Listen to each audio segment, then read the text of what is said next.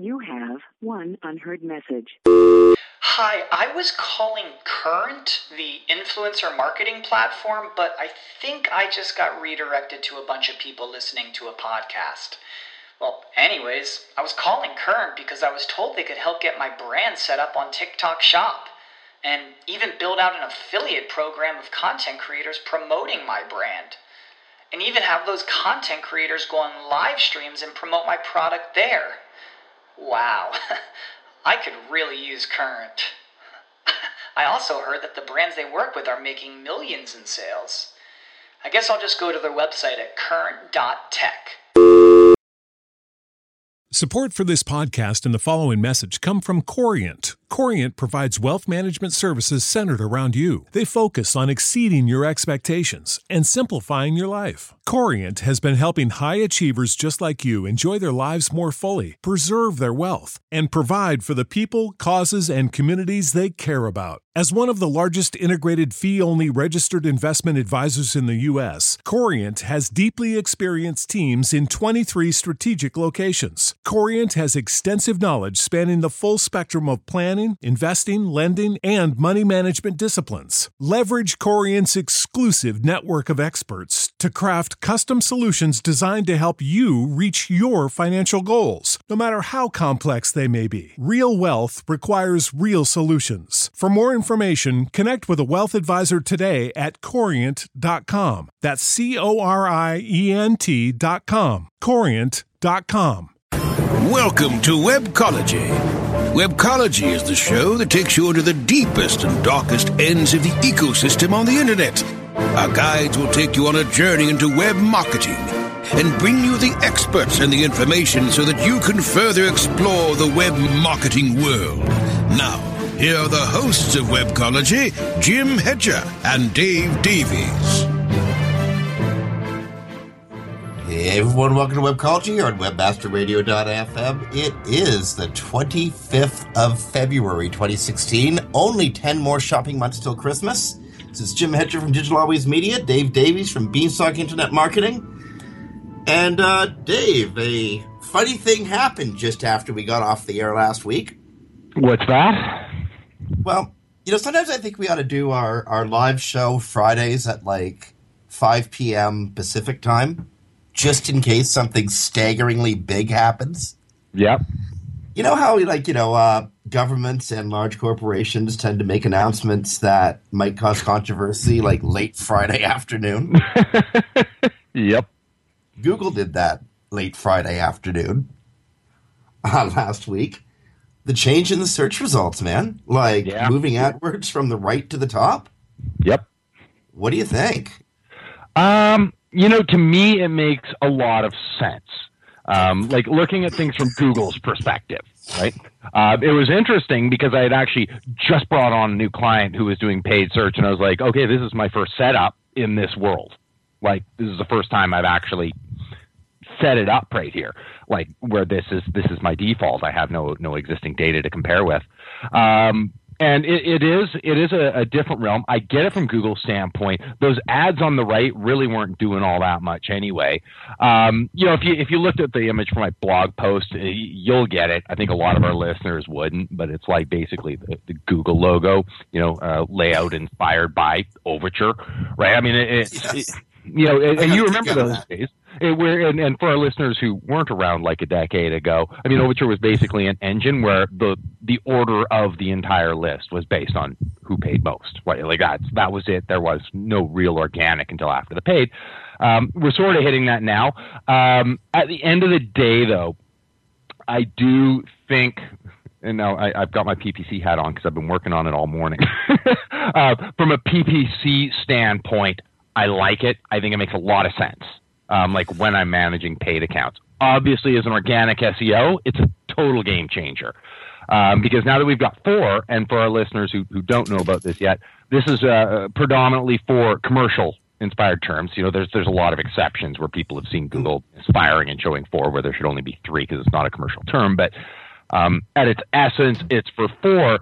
Um, you know, so now all of a sudden we, as you know, we, we have a lot of decisions, and I know one of the things I'm looking at, uh, too early to make decisions on yet, but that I'm looking at is okay, do we start to sort of double down efforts on organic for the generic, the sort of first in terms, and then back that up with paid for the commercial because you know that's that's where that's going to happen. So you know, hit the well, user brand and then get the click on on the on the conversion later with a with a higher conversion rate because they've seen us twice now. I mean, that's well, a, couple, a couple things about that. Um, I tend to specialize in organic SEO, so this was a like you said, it's a game changer for me. There's yeah. not as much space for um, the already shrinking area for organic SERPs. Now, I've always thought of organic search results as like Google's major loss leader. This is what brings people into the shop. You right. can sell them stuff once they're in the shop, but you got to get them into the shop. If you don't get them in the shop, you got nowhere to sell them stuff. Right. And I'm a little concerned that Google might be um, shooting its own its own golden goose here. You know, um, we know that uh, AdWord revenues for Google are still increasing, but they're not increasing as rapidly as they have been in years previously. Mm-hmm. So Google's still making more money. It's just not making as much money as fast, which is a problem when you're a public company. Right. Um. So I see this move as you know Google trying to you know sort of massage the revenues a little bit, but I'm not sure that's actually going to happen for them. A couple of points that you used to have more than four AdWords appearing on the front page. Now you're going to have, now you're only going to be limited to four. They're going to be at the top of search results and that makes me question the value of a lower placement in AdWords. So, are is bidding going to go like out of control for those top four placements, or will um, we end up start start seeing click throughs de- actually decrease as um, search users, you know, they they've been primed to sort of ignore the the, the sponsored ads. Mm-hmm. You know what? My first instinct was we are going to see those top listings just hammer up in in in cost right like that that was my instinct when i when i heard this my first thought was wow those ads are going to get expensive um, you know those those top four logical um, and then I, it actually occurred to me while I was, it's funny, it was this morning while I was working on a paid campaign, and it kind of hit me while I was adjusting their bid strategies. I'm like, you know what? Maybe not.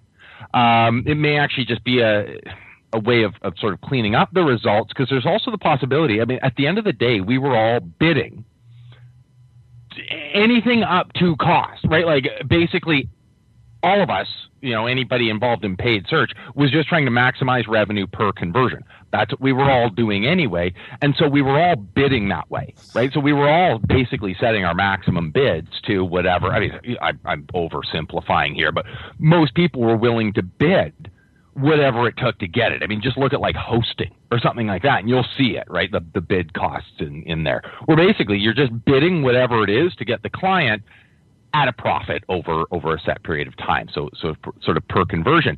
Whether there's four, whether there's 50 listings, what I can afford to spend per conversion is still the same right? So I, I do wonder how much it will impact that.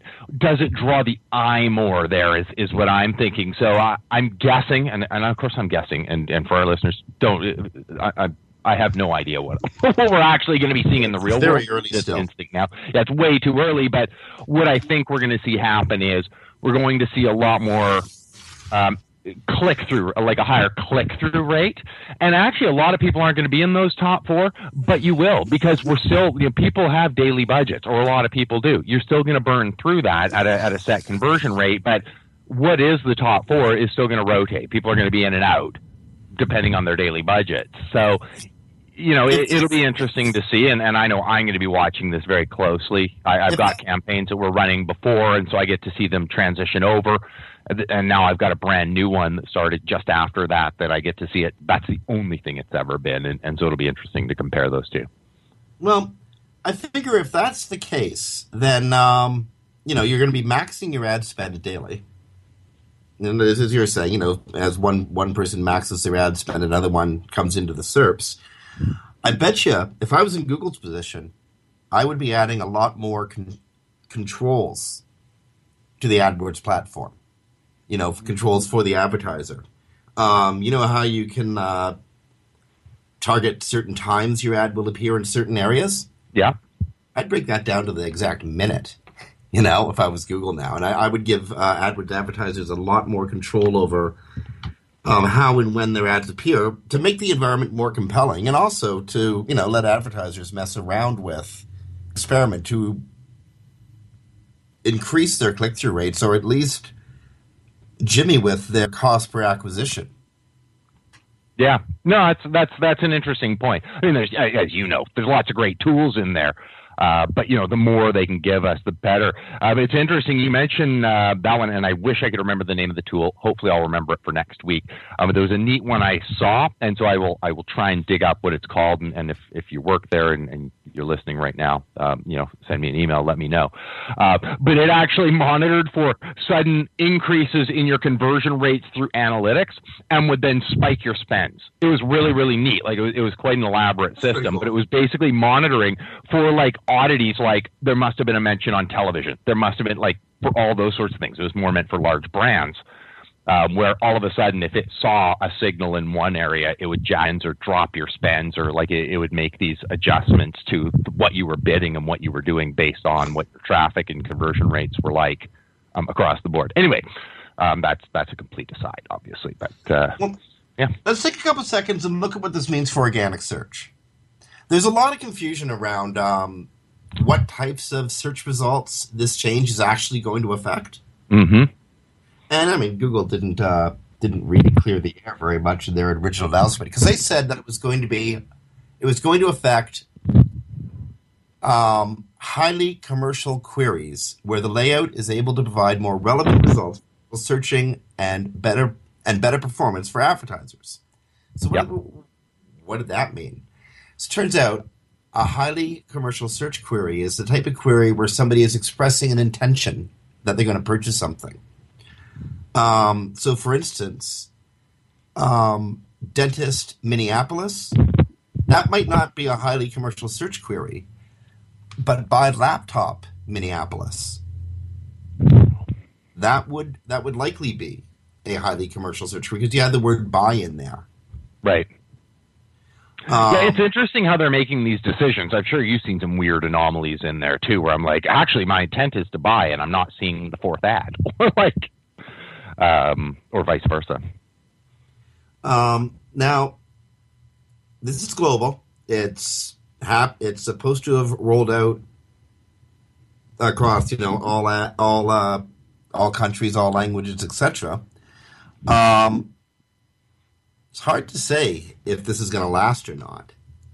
You know, like Dave, I, I, I caution you: be careful adopting uh, new major strategies at this time because this could just be Google throwing you mud up on the wall, seeing if it sticks. Right? Oh, Google would never do that. no, indeed not. You know what I did see today for the very first time in Chrome? I saw my very first non HTTPS warning. Have you seen one yet? Yeah, just today. They're stark, aren't they? Yeah. Yeah. That thing um, right off the page at me and sort of smacked me in the head saying, What are you, stupid? Don't go to this page. Yeah, I know. It's like, okay. you know, I, you got to give them this. They've been giving us warning. Right? Like, it's not like anybody can go, e, I didn't know you wanted me in HTTPS. Right? like, they were there. Um, you know, obviously, I still find it a bit ridiculous in some instances where it actually isn't necessary, right? Like if you don't have forms for confidential information or something, so what? like, um, you know, if you're just a brochure about a movie, right, or like you know a brochure site, you know, about a about a you know whatever a, a movie or or whatnot, um, and you're you're just there to advertise. You're not there to and, and provide information. You're not there to collect any information. Why should you get that warning? Like it, but at the same time, yeah, I mean, there you are. They told us, and it's not that hard to do. no, this is one of the one of the uh, changes at Google that actually sort of runs contrary to Google's speed up the web mission. Mm-hmm. You know, the HTTPS does require that extra that extra handshake, which is you know a millisecond, but it's still a millisecond. It does. Now, one I was just reading about because I've been I've been dealing with this with a hosting company. However, is HTTP two only works on HTTPS. So, you know, uh, on the other side, they've got that one going. Yeah, but speed we need HTTPS to, for for HTTP two. So there you go. There's there's your speed. Unfortunately, a lot of hosting companies aren't supporting HTTP two yet. So uh, yeah, you got to get that that sorted out. I, ironically, my own host doesn't, but they're working on it. So, uh, out of, out of curiosity, were they working on it before you called them, or were they working on it like 15 seconds after you called them? You know what? By their answer, and they were like, "Yeah," and if you use our CDN and this, that, they they were clearly they're aware. It's uh, you know what? I'll just list. It's WP Engine. They know their stuff. um, and so, yeah, the way they they they he had quickly responded, going, "Yeah, if you go this route, it will speed up because the CDN is." But no, we're not yet. We're just not upgrading our servers yet, but it will be handled. You know, they, are working on it and making sure it's going to be stable. So the the speed with which he could respond or respond certainly did let me know. Yeah, they're they're on it, and there's certainly a, a lot of less. I don't know elite hosting companies or something like I that's the wrong word to use, but you know, less notable uh, for, for, for speed and, and sort of service and stuff like that than, than WP Engine that have already made that transition. So they, they've got to know about it. I think HostGator and, and ones like that even have HostGator. Fine, they're decent. I you know I've used them for affiliate sites and stuff, but um, you know if they're doing it, then then certainly WP Engine and uh, VPS.net and stuff like that should uh, should be on it, and um, they are we're gonna have to jump to break in a couple seconds. Before I go, I got a note. There's a, you know, you know that the uh, PubCon social media conference is happening in Florida right now, eh? Yes. There's a photo that just went up on Twitter. It was uh, placed up by John Hirsch, um, at John. Her- uh, I'm sorry, Josh Hirsch at Josh Hirsch one, and it's a picture of Dave Schneider and Matt Siltala. and uh, I, I, I gotta drop this in, in, in, our comment window for you to, in a sec, Dave. You got to see this. These guys both have the full on like Taliban beards. it's one of the most remarkable pictures I've ever seen. Awesome. Well, I am looking forward to seeing it. Um, yeah, I, am following it. I'm sure you're you're following it. Um, it's that it's got to be a great show. I know. I wish I was one of those wish you were there things. Yeah, maybe next year.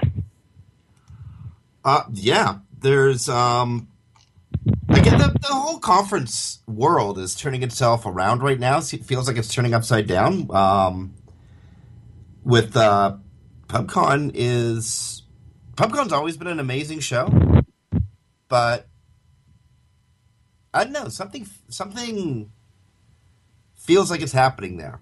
Um, there's a, just seems a lot more energy and uh, uh, uh, uh marketing marketing willpower from the PubCon right. crew than in years years previously. Right. So good awesome. on them. Yeah, it's a great show. I'm just I'm just like you know killing time right now to uh, Oh, we got okay. We can go to break. Right. Not quite enough time to actually get into a story. I was with you. Yeah, I, see, I don't want to jump into a whole story because we got to go to break. So we're going to go to break now. Um, friends, you're listening to Webcology here on WebmasterRadio.fm. It is the 25th of February, 2016. This is Jim Hedger from Digital Always Media, Dave Davies from Beanstalk Internet Marketing, and we're back after these messages.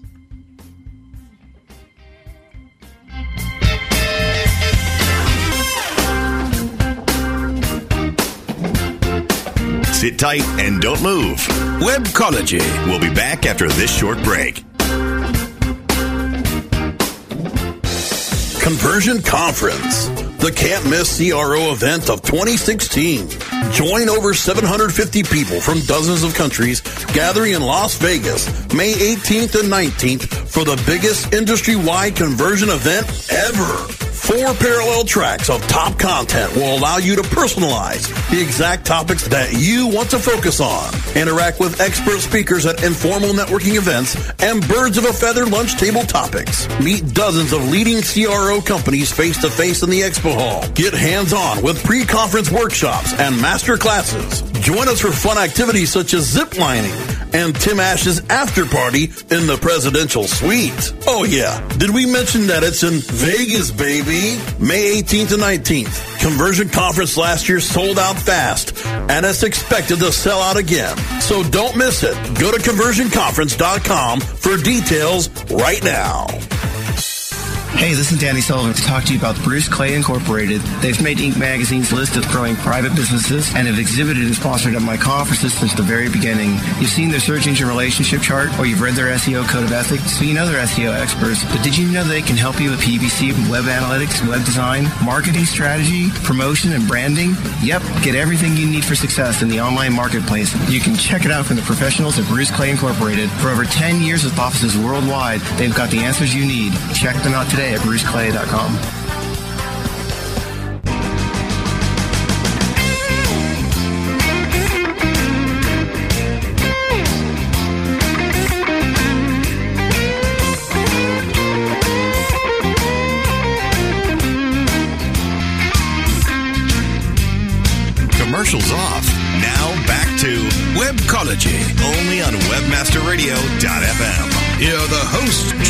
Hedger and Dave Davies.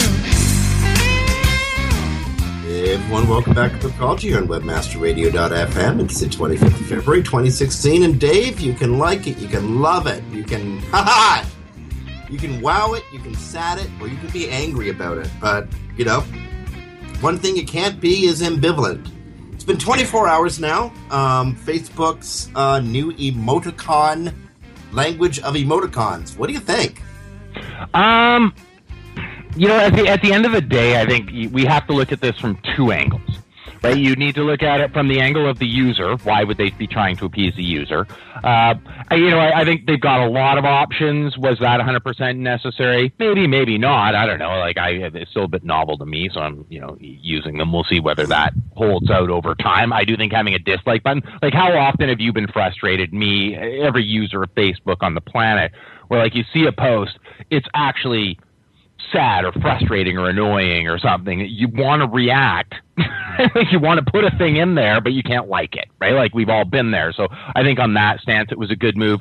Um, Yeah. Some of the options, little odd, um, like where I think I get that they wanted to be limiting, but hey, you know, I, I might have selected a little bit different. But and what I'm really, really interested in, from my standpoint, and again, you know what, I'm about to do some, some paid Facebook, so I that's that's sort of How where I'm there. manipulate this. Um, well, that's what I'm thinking is like as a marketer, if I can, like, if, if I know that Facebook is better understanding what my reaction is, it's not just a like on a post about, you know, somebody's dog dying, right? Like, no, I was just engaging, right? Like, no, okay, this person's actually sad right now, or this person's frustrated, or actually understanding more about my state and my actual reaction to a specific thing. If I'm reacting to a specific story about Nike, you know, do I like it? Do I not? Um, you know, that would impact whether Nike would want to advertise to me. Right. So I, I think that side of it is actually obviously more what they're getting at. I don't know if they're obviously they want more user engagement, but and, and to give their users options. But um, I think what if I was Facebook, I'd really be looking at is, hey, how can we better target uh, ads to people? How can we better target um, information to them and uh, and you know make more money? I, I think from that standpoint, it was it was a really really good call on their part. You know, I uh it's I'm ambivalent on these buttons. I'm not using them yet. Um I really think we need a wow man button so we can distinguish between I'm really surprised and wow man, that's cool. Um my uh a couple uh, uh, of our friends in the uh, the industry have cancer. A very dear friend in the industry died last year. My girlfriend has cancer. And I see posts that go up addressing, you know, as you said, like really sad issues, and people don't know what to do about those posts, and they want to acknowledge, they want to at least show some sort of support, and they hit like. And I look at my girlfriend's status, and she writes about a terrible day she's having, uh, you know, in pain and stuff, and there's like 30 likes there, and I'm like, oh god, you got, you know, really? Right. But now you get that you get that engagement, and I get it because often it, I'm sure it happens to your girlfriend. I'm sure you you see it. Um, you know, I see it where it's like I don't actually know you well enough that I can put in a comment right after your mom, right? But I do know you well enough to feel some sympathy here. So, you know, yeah, and I think that's sort of what it's what it's built for. Um, I, I think from that, it's you know a great move, and I'm sure her posts and you know, let me know. I, I'm actually going to be interested to see how does that impact her as a user too.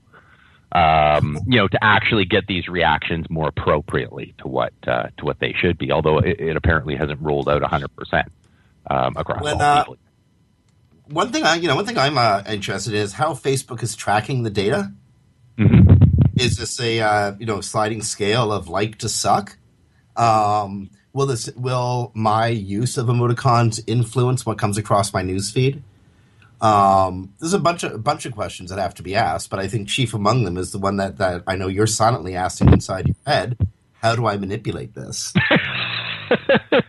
yeah, like as as a paid advertiser, you've got to be looking at that, going, there is a way, and it may not apply directly to me, uh, but I can certainly see as large brands where you're going to be news about you is going to be getting all sorts of different reactions. There's there's going to be some opportunities, and I have a feeling it'll probably be they're going to need some time to figure it out. So we're probably looking six months, maybe a year out before we're going to see that added in to our like, who are you targeting in this boosted post? Who are you, you know, advertising to for uh, on your website, and what is their opinion of you? And I could see cases where you would want to market to people who actually don't really like you, right? where you're getting your message out to people who might be frustrated with you, or people who, you know, where you'd want to keep it restricted to people who've reacted favorably to stories about you and, and whatnot. So it'd be interesting. Yep. I think so too. And uh, again, this is, is is one of those things that Facebook may or may not keep. But, you know, um, I love how WTFSEO.com is becoming the onion of the SEO industry. they have a headline up reading, Man unsure if too soon to use Facebook love icon. what else do we got here? Um, Okay. Something that I have not seen. Um, actually, Mary brought it to my attention yesterday, um, and you know we go to, to Whistler a lot. Um, so she had punched in uh, into Google Whistler events. Um, it is very, very poorly done as far as I'm concerned. Um, but for the first time, if you, if you do it, if you if you Google Whistler events, you'll see what I'm talking about. They're actually showing lists of specific Ooh. events in Whistler now. Oh, that's Uh, awful.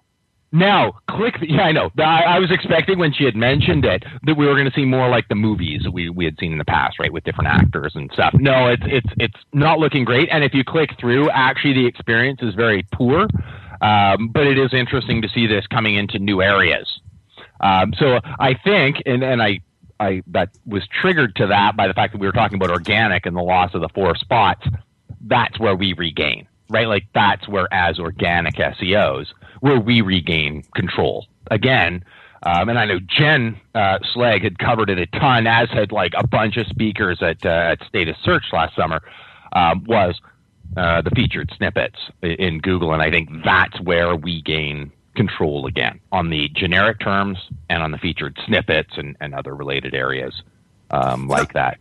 I got to say one of the one of the very cool outcomes of all these changes at Google uh, changed, you know, the, the way the SERPs look, uh, the addition of uh, information through rich snippets, etc.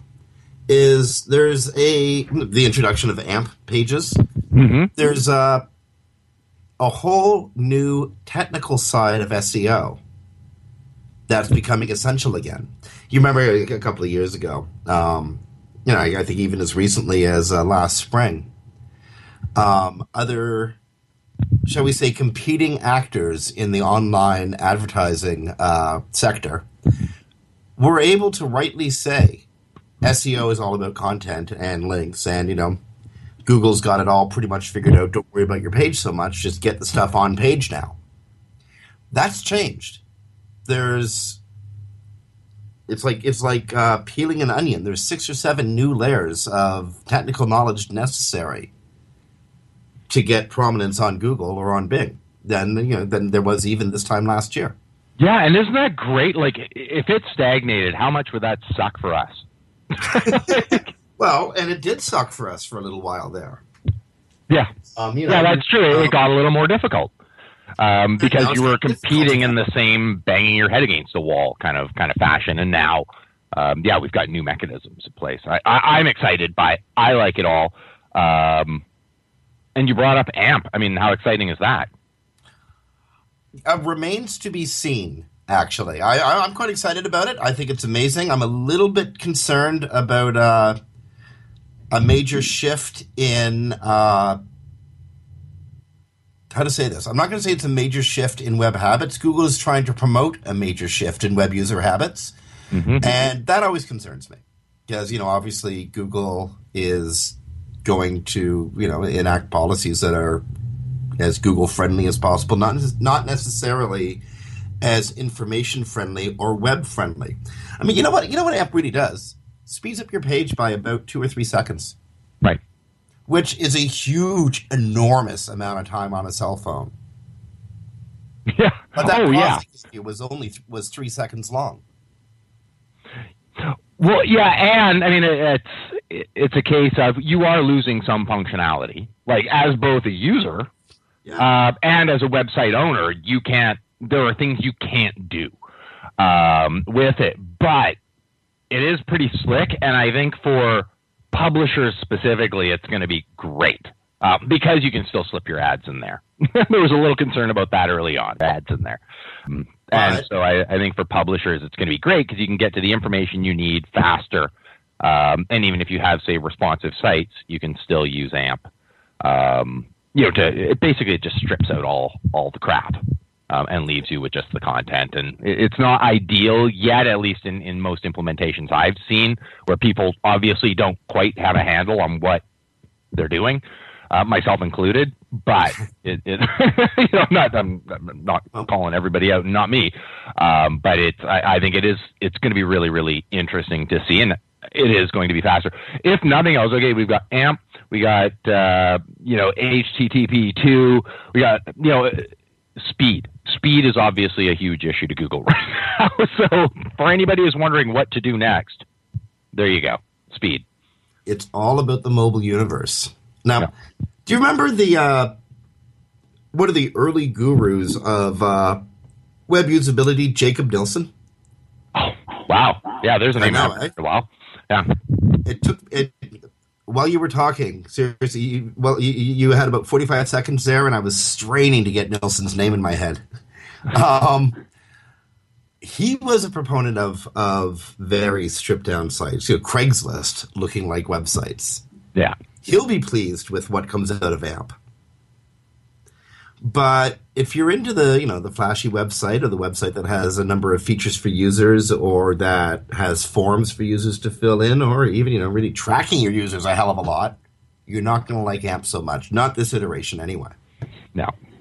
No, but it, I mean, it is going to evolve very quickly. So, um, you know, and for our listeners who don't know, if you're in WordPress, there's actually a plugin. Now, it's not perfect, believe you me, but there is a plugin that will at least try, and it'll do a better job than your site is doing right now.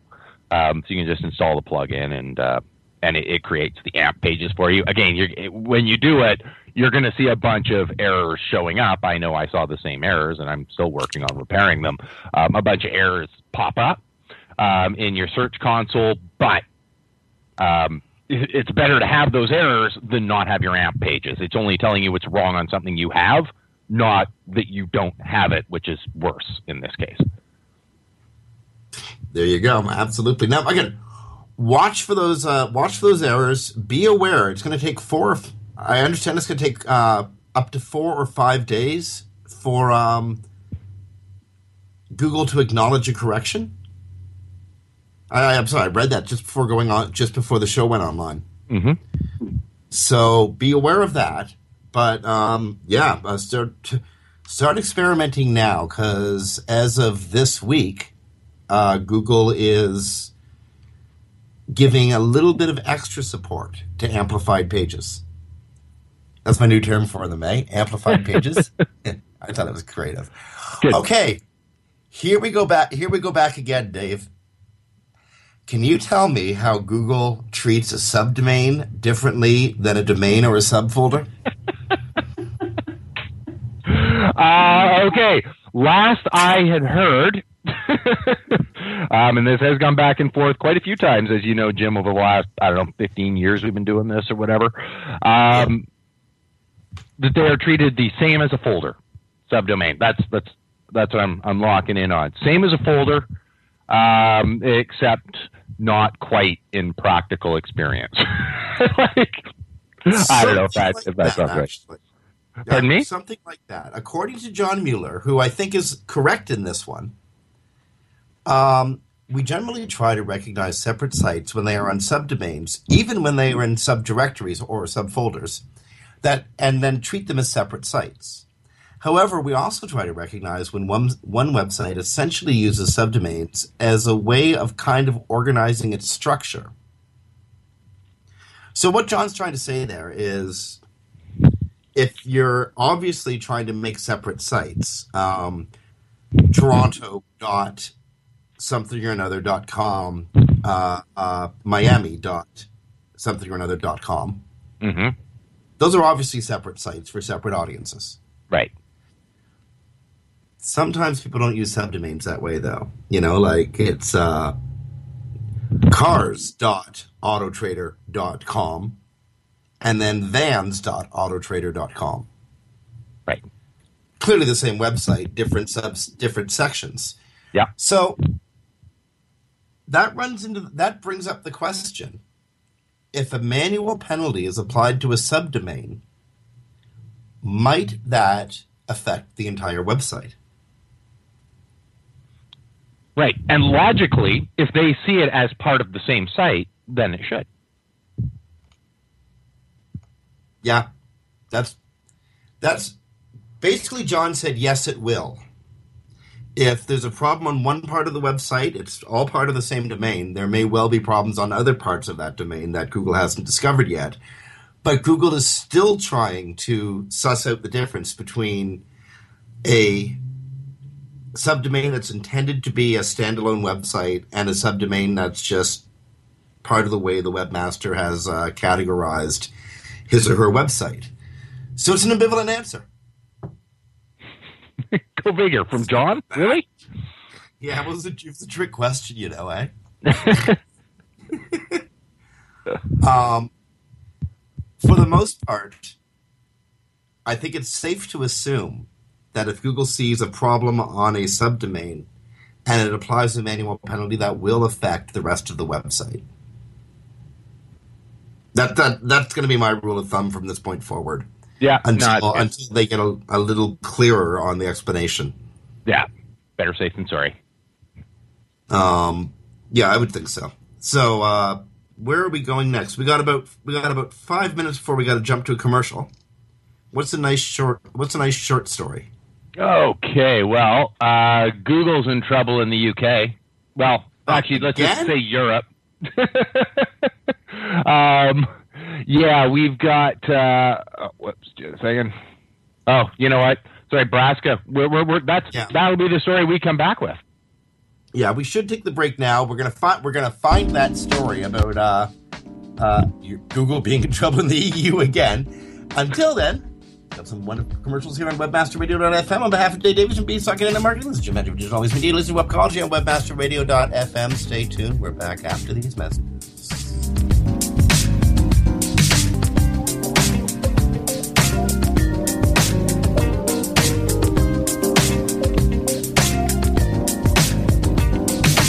Sit tight and don't move.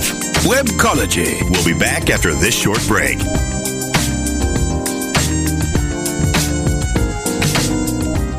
Are you paying too much for your paid advertising?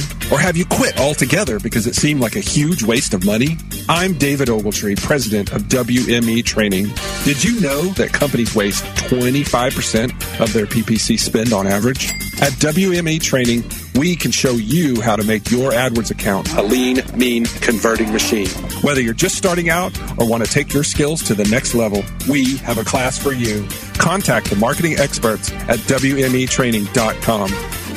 Reinventing keyword research, simplifying campaign optimization, redefining competitive analysis. SpyFu brings you an entirely new way to find the most profitable keywords for your SEO and PPC campaigns. New tools, new data, and a brand new look. We've streamlined SpyFu so that you can optimize your search engine marketing more efficiently, more accurately, and more intuitively. Visit spyfu.com. That's S-P-Y-F-U.com and start downloading your competitors' keywords now. Try it free. Great websites today need expert web design and development and need to be e-commerce ready and mobile friendly. But building a marketable and profitable website can be an uphill climb. Ready to make your new website or replace your existing website? Think Orange as the new way to get in the black. Orange Hill Development works with Fortune 500 companies and offer the same top quality development service at a fraction of what other providers charge. Brands like Absolut, Carlsberg, and Nestea trust Orange Hill Development. Find out why you should trust your website with Orange Hill. Contact Orange Hill for a consultation today at orangehilldevelopment.com.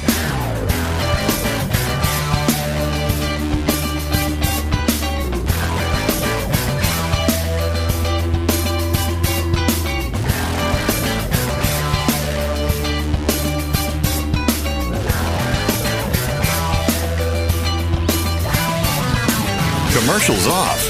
Now back to Webcology, only on WebmasterRadio.fm. Here are the hosts, Jim Hedger and Dave Davies. This is an automated Google Intelligence Analytics alert. Your website has hit over 10,000 referrals from Google today. You can now officially slack off.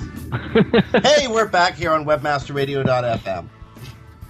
It's, I'm getting these amazing, like, Google Intelligent Analytics intelligence alerts. Um, when one of the websites, one of our publisher sites, when they get like 10,000 referrals in a day from Google, boom, it goes off for me. I am, I'm a happy man today. you got it a little earlier in the day than normal. It's coming earlier and earlier every day. Um, I don't know. I mean, I'm going to throw something out there, Dave. You're going to uh, probably hold your head and maybe bang it on the desk for a second, but here's my new penguin speculation. Sorry, I'll just get the laughing out ahead of time. Penguins actually operating. That's my new speculation. I've had a couple websites that have not just done turnarounds in the last like three months, but have done jet fuel inspired turnarounds.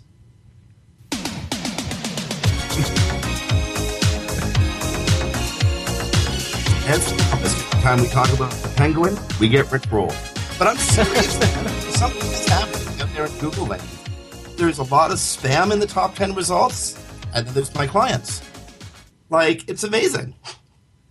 Yeah, yeah, I had seen. Uh, I think he'd posted. Was that you who'd posted about the about the spam all over the place that you were seeing, or anyway? No, Christine posted that uh, yesterday or the day before. Ah, gotcha. Um, yeah, it's obviously uh, you know interesting seeing uh, seeing more and more of that. I, I you know what I I think there are some major shifts going on, so I'm going to give them a little bit of breathing room um, on the pickup of of maybe not perfect results right now. Um, but I think they are trying to change. Like we we we never have like nothing to talk about. I think they're trying to roll out too many things too fast. Uh, Well- I, I think. Obviously, you know, some of the folks at Google are quite busy trying to avoid the French French tax man. They're, they're, they're, too busy to clean up the surface. They're they're busy running away from the France from the French and UK tax authorities whilst eating a double Irish Dutch sandwich. now, one might wonder what the hell a double Irish Dutch sandwich is. it's a tax dodge where you register. Um,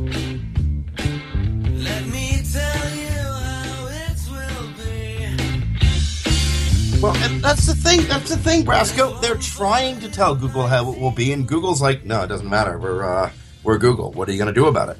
So the French Treasury Department has been seeking over a billion euros. That's like you know, 150 billion American in uh, Google for avoiding local taxes using you know what is a completely legal revenue shifting scheme, which is you know referred to as the double Irish Dutch sandwich.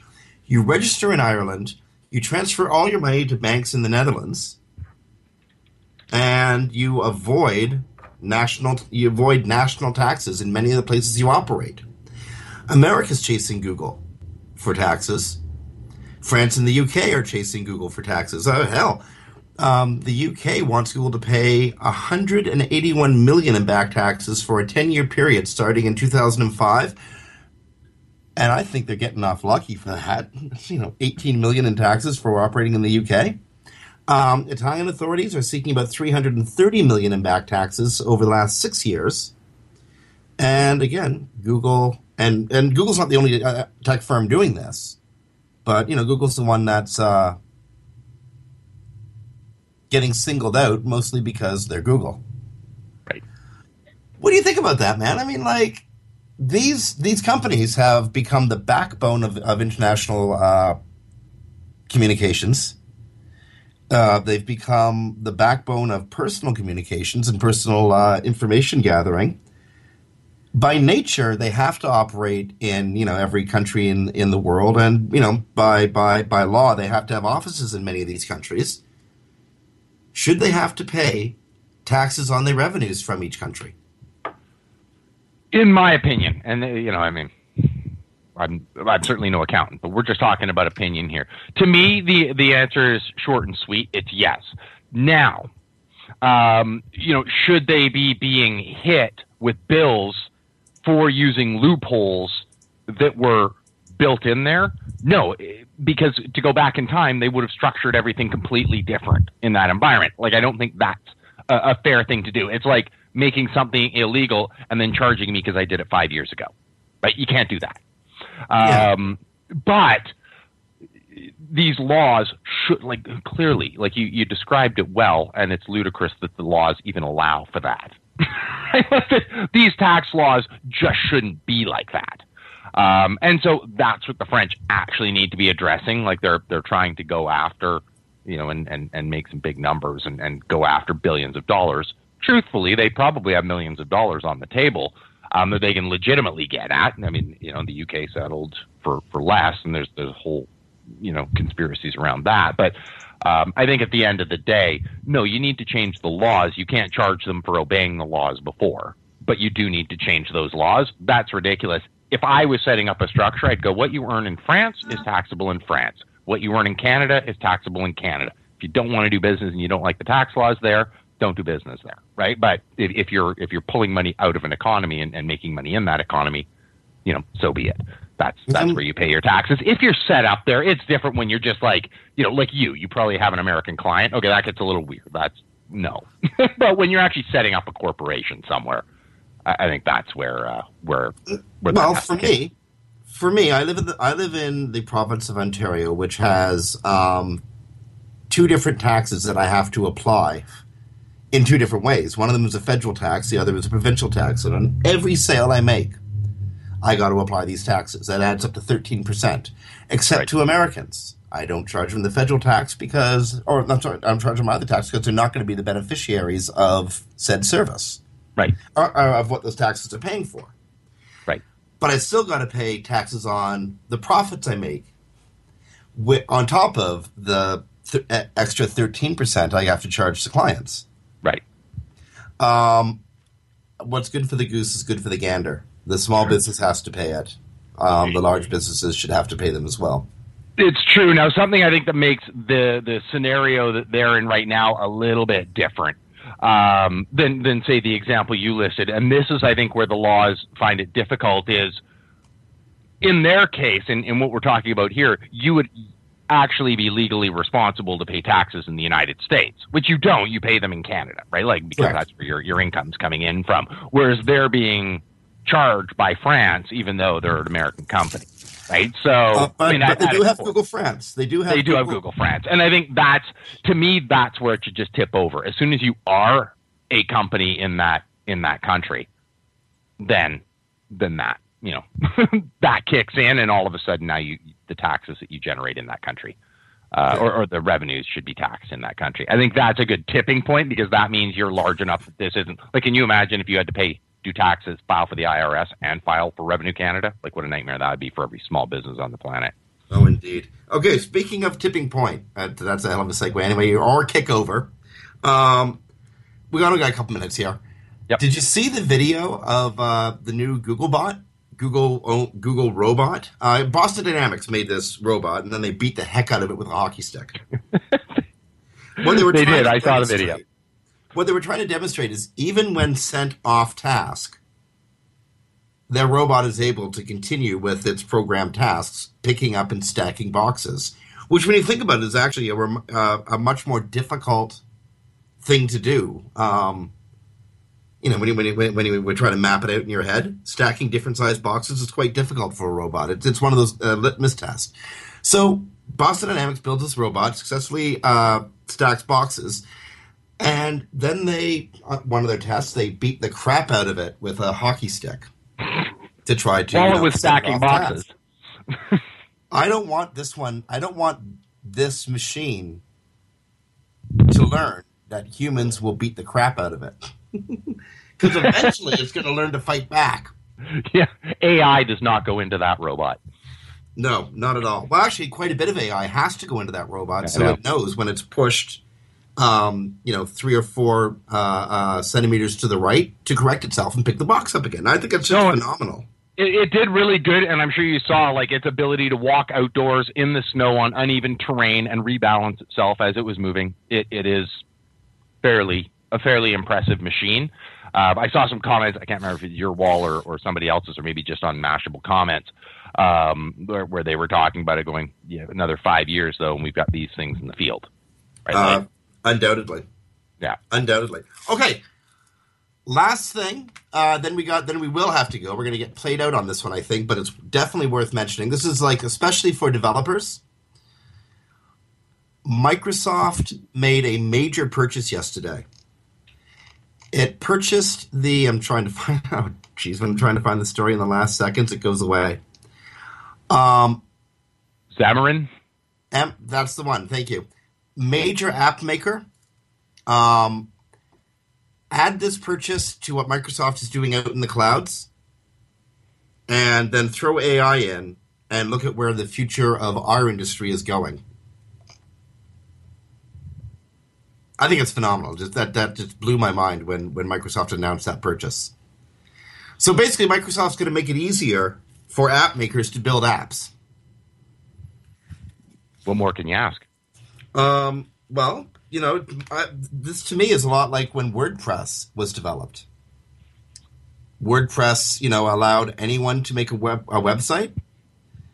We're coming into the day, um, probably sooner than we think, where pretty much anyone will be able to code an app. Right. No, that's it. And the great thing is, is all that seems to do is really pushes that bar forward. Right. It, it just it raises the bar um, and means that yours needs to be the best. Like I, I've at least I found like with WordPress. It's like did that mean that all of a sudden web designers were out of jobs? No, it meant that template was already sort of the, the groundwork was already laid, and now they could put their attention into being artists and, and creating something brilliant um, rather than focusing on just coding the fact that it needs to be a page. Well, the same sort of energy is happening in the apps world. And again, I how to say this when we talk about stories like this, it's not so much to um, you know congratulate Microsoft on this purchase as it is as uh, you know I, I sort of see this as a, a flagstone or a uh, a milestone in, in, in on the web. Definitely worth paying attention to. Okay, we're getting played. That was that was the uh, the hook music. So we've done that whole hour. Dave, that was a fun show. That was a great show. Um, friends, we got to go. So, on behalf of Dave Davies from Beanstalk and Marketing, this is Jim Hedger from Digital Always Media. You've been listening to Webcology on WebmasterRadio.fm on the 25th of February, 2016. Stick around. There's great content coming up on the network after the news. Thank you.